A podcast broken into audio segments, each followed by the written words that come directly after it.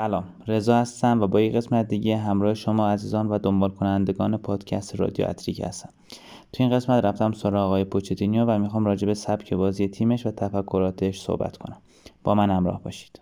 آقای پوچتینو 50 سالشونه و متولد آرژانتین هستن. زمانی که بازی می‌کردن به عنوان مدافع وسط تو تیمایی مثل نیولز بویز و پاریس سن بودن ولی بیشتر از همه توی اسپانیول بازی کرده همچنین سه سال هم توی تیم ملی آرژانتین بازی کرده. بین بازی های 99 تا 2002 به تیم ملی آرژانتین دعوت می شده بعدش سال فکر کنم 2009 بود که مربی اسپانیول شد.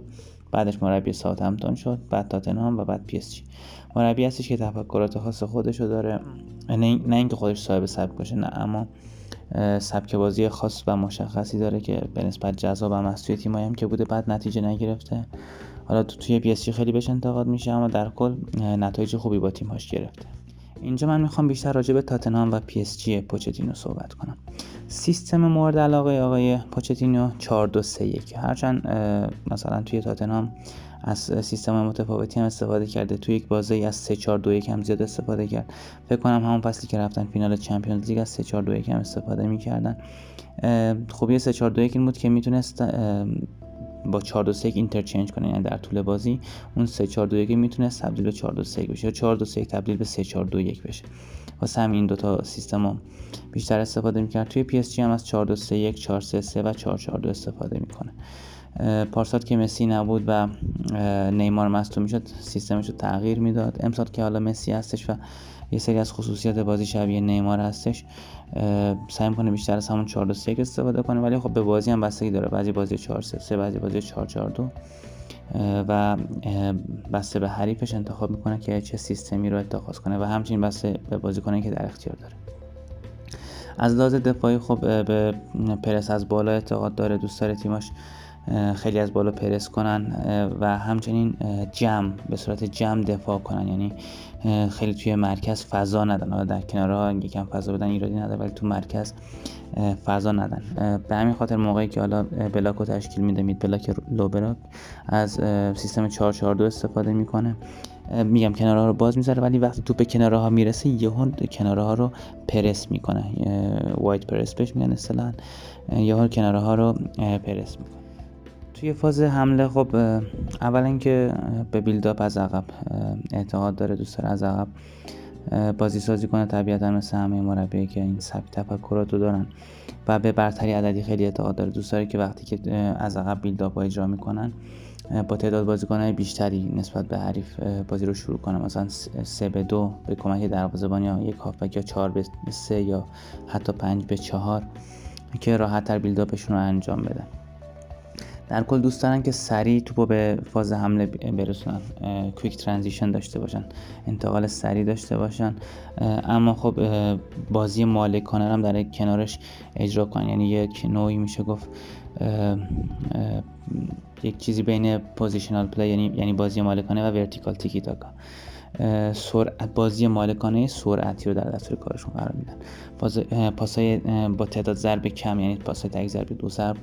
و همچنین توی حمله هم از اون برتری عددی دوست دارن. هر, هر جای زمین که باشه چه تو مرکز چه تو کنارا سریع برتری عددی ایجاد کنن که نکته خیلی مهمی هستش. معمولا توی تیمهاش full back ها خیلی نفوذ می‌کنن و عرض میدن به بازی و هم تو تاتنهام اینو دیدیم هم توی پی اس الان مخصوصا دو تا full back خیلی خوب داره اینو می‌بینیم و همچنین از حملات و برنامه هایی که توش مثلا بازیکن به صورت نامتقارن قرار می‌گیرن خیلی استفاده می‌کنه که این باعث میشه که حریف سردرگم بشه. مثلا شکل نامتقارن میگن هنگام حمله بازیکناش. روتیشن های زیادی دارن توی حمله بازیکن‌ها با هم دیگه جابجا میشن و بازم میگم سعی می‌کنن حریف رو سردرگم کنن. به صورت کلی علاقه دارن که از روش های مختلفی به گل برسن. اما این چیزایی که گفتم تفکرات اصلیش رو شکل میده. استفاده از اصل سرعت و انتقال سریع. همچنین بیلداپ از عقب استفاده از برتری عددی و روتیشن بازیکن.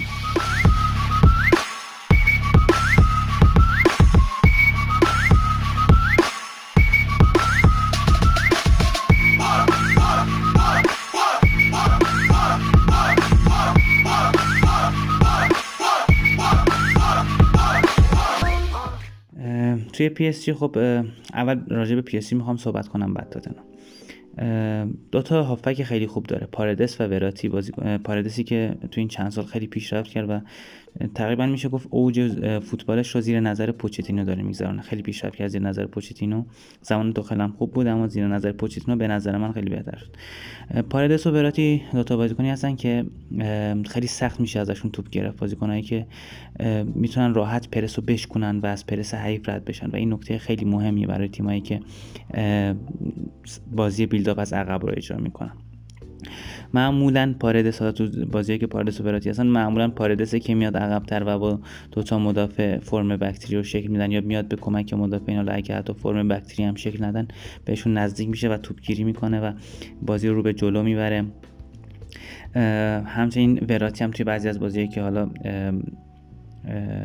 پاردس نیست وراتی این کار رو انجام میده.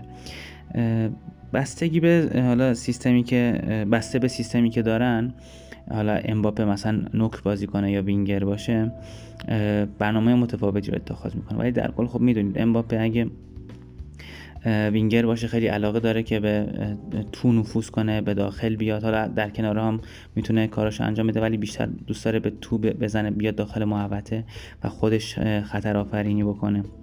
وقتی هم که مهاجمه حالا فراره پشت مدافعین زیادی رو انجام میده یا اصطلاحا دریفت واید هم انجام میده یعنی وقتی مهاجمه به کناره ها سوق پیدا می‌کنه. زمانایی که حالا نیمار توی بازی نیمار که خود می‌دونید چون به خاطر سبک بازیش نیمار و مسی یه حالت شناوری به تیم میدن. یعنی عقب میان توپ می‌گیرن هر جای زمین می‌تونی این بازیکن رو ببینی مخصوصا تو زمین حریف. که میان توپ می‌گیرن باز میشن به تیمشون کمک می‌کنن.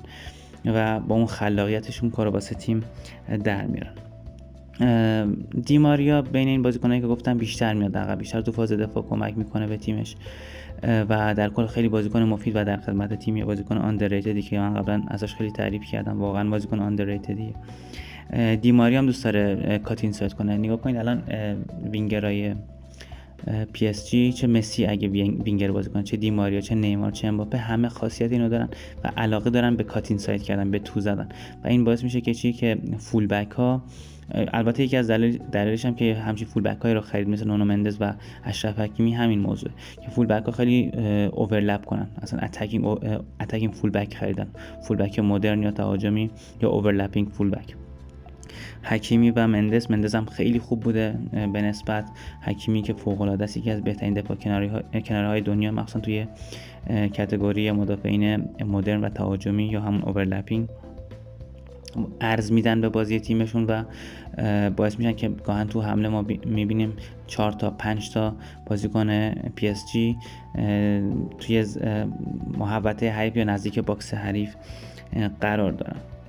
یه تفاوتی که پی اس جی پوچتینو نسبت به زمان توخل داره اینه که خیلی مستقیم تر بازی vertical تر اعتقاد دارن خیلی به پاسهای progressive و حرکات progressive بیشتر اعتقاد دارن و در کل بازی ریسکی تری رو اجرا می‌کنن. زمانی هم که توی تاتنهام بودن full back ها بازم زیاد نفوذ می‌کردن. یکی از هافبک ها معمولا اریک دایر هافبکی بود که عقب میومد و فرم سه نفر را شکل می‌داد. وقتی که 4 2 3 بازی می‌کردن اریک دایر عقب میومد full back ها نفوذ می‌کردن و اون interchange ی که گفتم از 4 2 3 به 3 4 2 1 اینجوری شکل می‌گیره. دایر با دو, دو دفاع دو تا دفاع فرم سه نفره. full back ها در کنار دو هاف دو هافبک فرم چهار نفره. بعد دوباره دو تا حالا وینگر یا هافبک و بعد مهاجم تاتنهام که معمولا هری کین بود. اریکسن خب زمانی یه مدت به عنوان هافبک تهاجمی بازی می‌کرد اما بعد به خاطر اینکه همزمان هم اون هم دله علی و هم سون توی بازی باشن اریکسن رو هافبک راست بازی می‌داد. هرچند خودش عقب میومد بین خط هافبک دفاعی و هافبک تهاجمی قرار می‌گیره. بین توی half space میشه گفت تقریبا. جایگیری می‌کرد. زمانی هم که حالا دایر توی بازی نبود وانیاما اون کاری که گفتم توی فرم back three رو اجرا می‌کردن. وانیاما فکر کنم توی ساوثهمپتون هم هم بازیکن پوچتینیو بود اگه اشتباه نکنم. معمولا بازیکنایی که داره بازیکنایی هستن که کار با پاشون خوبه. حالا هم می‌تونن cut inside کنن هم تو, هم تو کنارها باشن. هری کین یک مهاجم کامل یا اصطلاحا complete striker به نظر من یکی از بهترین مهاجمین دنیا و بهترین complete striker و خیلی همه کار می‌کنه. عقب میاد توی پرس شرکت می‌کنه تو دفاع شرکت می‌کنه. رو هوا خوبه رو زمین خوبه همه کار می‌کنه. و دله علی زمانی که فرم خوبی داشت توی تاتنهام اونم یه میشه گفت یه Raumdeuter خیلی خوب و مفید بود. فرارهای رو به جلو داخل box انجام می‌داد. می‌دونست کجا جایگیری کنه و توی گلزنی خیلی به تیمش کمک می‌کرد. سون هم که دیگه نیازی به تعریف نداره با سبک بازیش آشنا هستی. سون هم بازیکنیه که هم تو کناره ها راحت بازی کنه هم اینکه تو بکشه بیاره وسط. و از اون نظرم بازیکن به درد بخوره. در کل به خاطر این بازیکن خوبی که داشت که ویژگی ها متفاوتی داشتن تیمی بود که از لحاظ حرکات و حملات متن... حملات متنوعی داشت. هم چیزی که بهتون گفتم توی پی اس هم همچین سبکی رو داره که از حملات و برنامه های متفاوتی واسه گلزنی استفاده می‌کنه. خب به صورت کلی گفتم تفکرات و سبک بازی تیماش چجوری اما یه نکته راجع به خودش بگم. انتقادهای زیادی مخصوصا الان که تو پی اس بهش میشه که حالا مربی خوبی نیست هم که من اینو کاملا به نظرم باید رد کنم که مربی خوبی هستش. شاید واسه پی اس جی خوب نباشه کنم دلایل خودشو داره. اما مربی بود که خب باعث شد که ساعتمتون یک مقدار متحول بشه. اسپانیول یک, یک مدت خوب باشه. تاتنهام واقعا متحول شد به تیمای چند فصل ثابت جز چهار تیم برتر بود. به فینال سیل رفت و این این رو هر مربی نمی‌تونه این کار انجام بده. بازیکناش زیر نظر خودش پیشرفت کردن. بازیکنای مثل کین مثل اریکسن مثل سون مثل دل علی اینا زیر نظر حتی مثل کایل باکر و چند تا دیگه از بازیکنان زیر نظر پوچتینیو پیشرفت کردن. در کل مربی هستش که خیلی دوست داره به جوانها اعتماد کنه بهشون بازی بده و باعث پیشرفتشون میشه. باعث پیشرفت یه سری از بازیکن‌ها میشه بازیکنایی که بهش به پروسش اعتماد کنن اصلا. ولی شاید نتونه خیلی با بازیکن بزرگ خوب نتونه منیجشون کنه مدیریتشون کنه. شاید اون کاریزما رو نداره. حالا مثلا مربی مثل گواردیولا مثل زیدان مثل کلوب شاید این کار بتونه انجام بده. ولی واسه پوچتینو یک مقدار این سخته و این مشکلی که توی پی داره. کلی ستاره زیر دستش بازیکنایی مثل مسی مثل نیمار مثل امباپه همه کلی ادعا دارن. حالا یه سری دیگه از بازیکن مثل راموس و دیمار اینا رو بذاریم کنار دوناروما و خیلی دیگه از بازیکن و این سخته واقعا. مدیریت همچین رختکنی همچین بازیکنای سخته. حالا بازیکن اگه مثل بازیکن قدیمی بودن مثل چه واسهتون مثال بزنم مثل پائولو مالدینی یا بازیکنهای دیگه که بازیکنهای با تعصبی بودن می‌شد یک مقدار اینا رو بهتر مدیریت کرد. اما بازیکنی مثل نیمار یا امباپه خب میشه گفت تعصب خاصی روی پی اس جی ندارن و بیشتر به خاطر بحث مالی بود که اونجا رفتن یا اینکه ستاره تیمشون باشن. مدیریت همچین بازیکنایی که می‌خوان بازی کنن دوست ندارن تعویض بشن اینا سخته و این باعث شده که به نظر من پوچتینو دوچار مشکل بشه. هرچند تا الان هم که عملکردش خیلی بد نبوده. بعد تا آخر پس صبر کنیم بعد قضاوتش کنیم. حالا بیشتر میام راجع به دوباره تاتنهامش صحبت کنم. توی تاتنهام فصل اولش بیشتر اتکای تیمش به اریکسن و کین بود. وضعیت فصل اول در کل خوب نبود. اما هر فصل که میگذشت فصل نقل و انتقالات بازیکنایی که به درد تیم نمیخوردن و میفروخت و بازیکنای خوبی رو واسه تیم می‌خرید. و بعد از چند فصل ترکیب خوبی داشت. مثلا کین و دل علی و اریک لاملا و دنی روز و برتونگن و آلدر و کایل واکر و دمبله و اریکسن. این بازیکن‌ها رو داشتن و بازیکن‌های خوبی بودن. فصل 2015 2016 از هر نظر آماری بهتر شدن و کم کم سبک بازی و تفکرات پوچتینو توی تیم جا افتاد. و فکر کنم اون فصل بود که در نهایت سوم شدن فصلی که لستر قهرمان شد آرسنال دوم شد. این فصل بود که تاتنهام از سوم شدن اما تو بقیه جامعه دیگه حذف شدن. خیلی هم سریع کنم حذف شدن. فصل بعدشون فصلی بود که 2016 2017 یکی از فصلهای به یاد ماندنی واسه تاتنهامیا بود که 3 4 2 1 واسه اولین بار استفاده کرد دل علی پیشرفت کرد و به سون بیشتر بازی می‌رسید و اون تاکتیکاش دیگه کامل توی تیم جا افتاد. و باز هم از هر نظر از لحاظ آماری پیشرفت کردن فصل بعدش که 2017 2018 می‌شد فکر کنم به دلیل تغییرات استادیومشون یکم دچار مشکلاتی شدن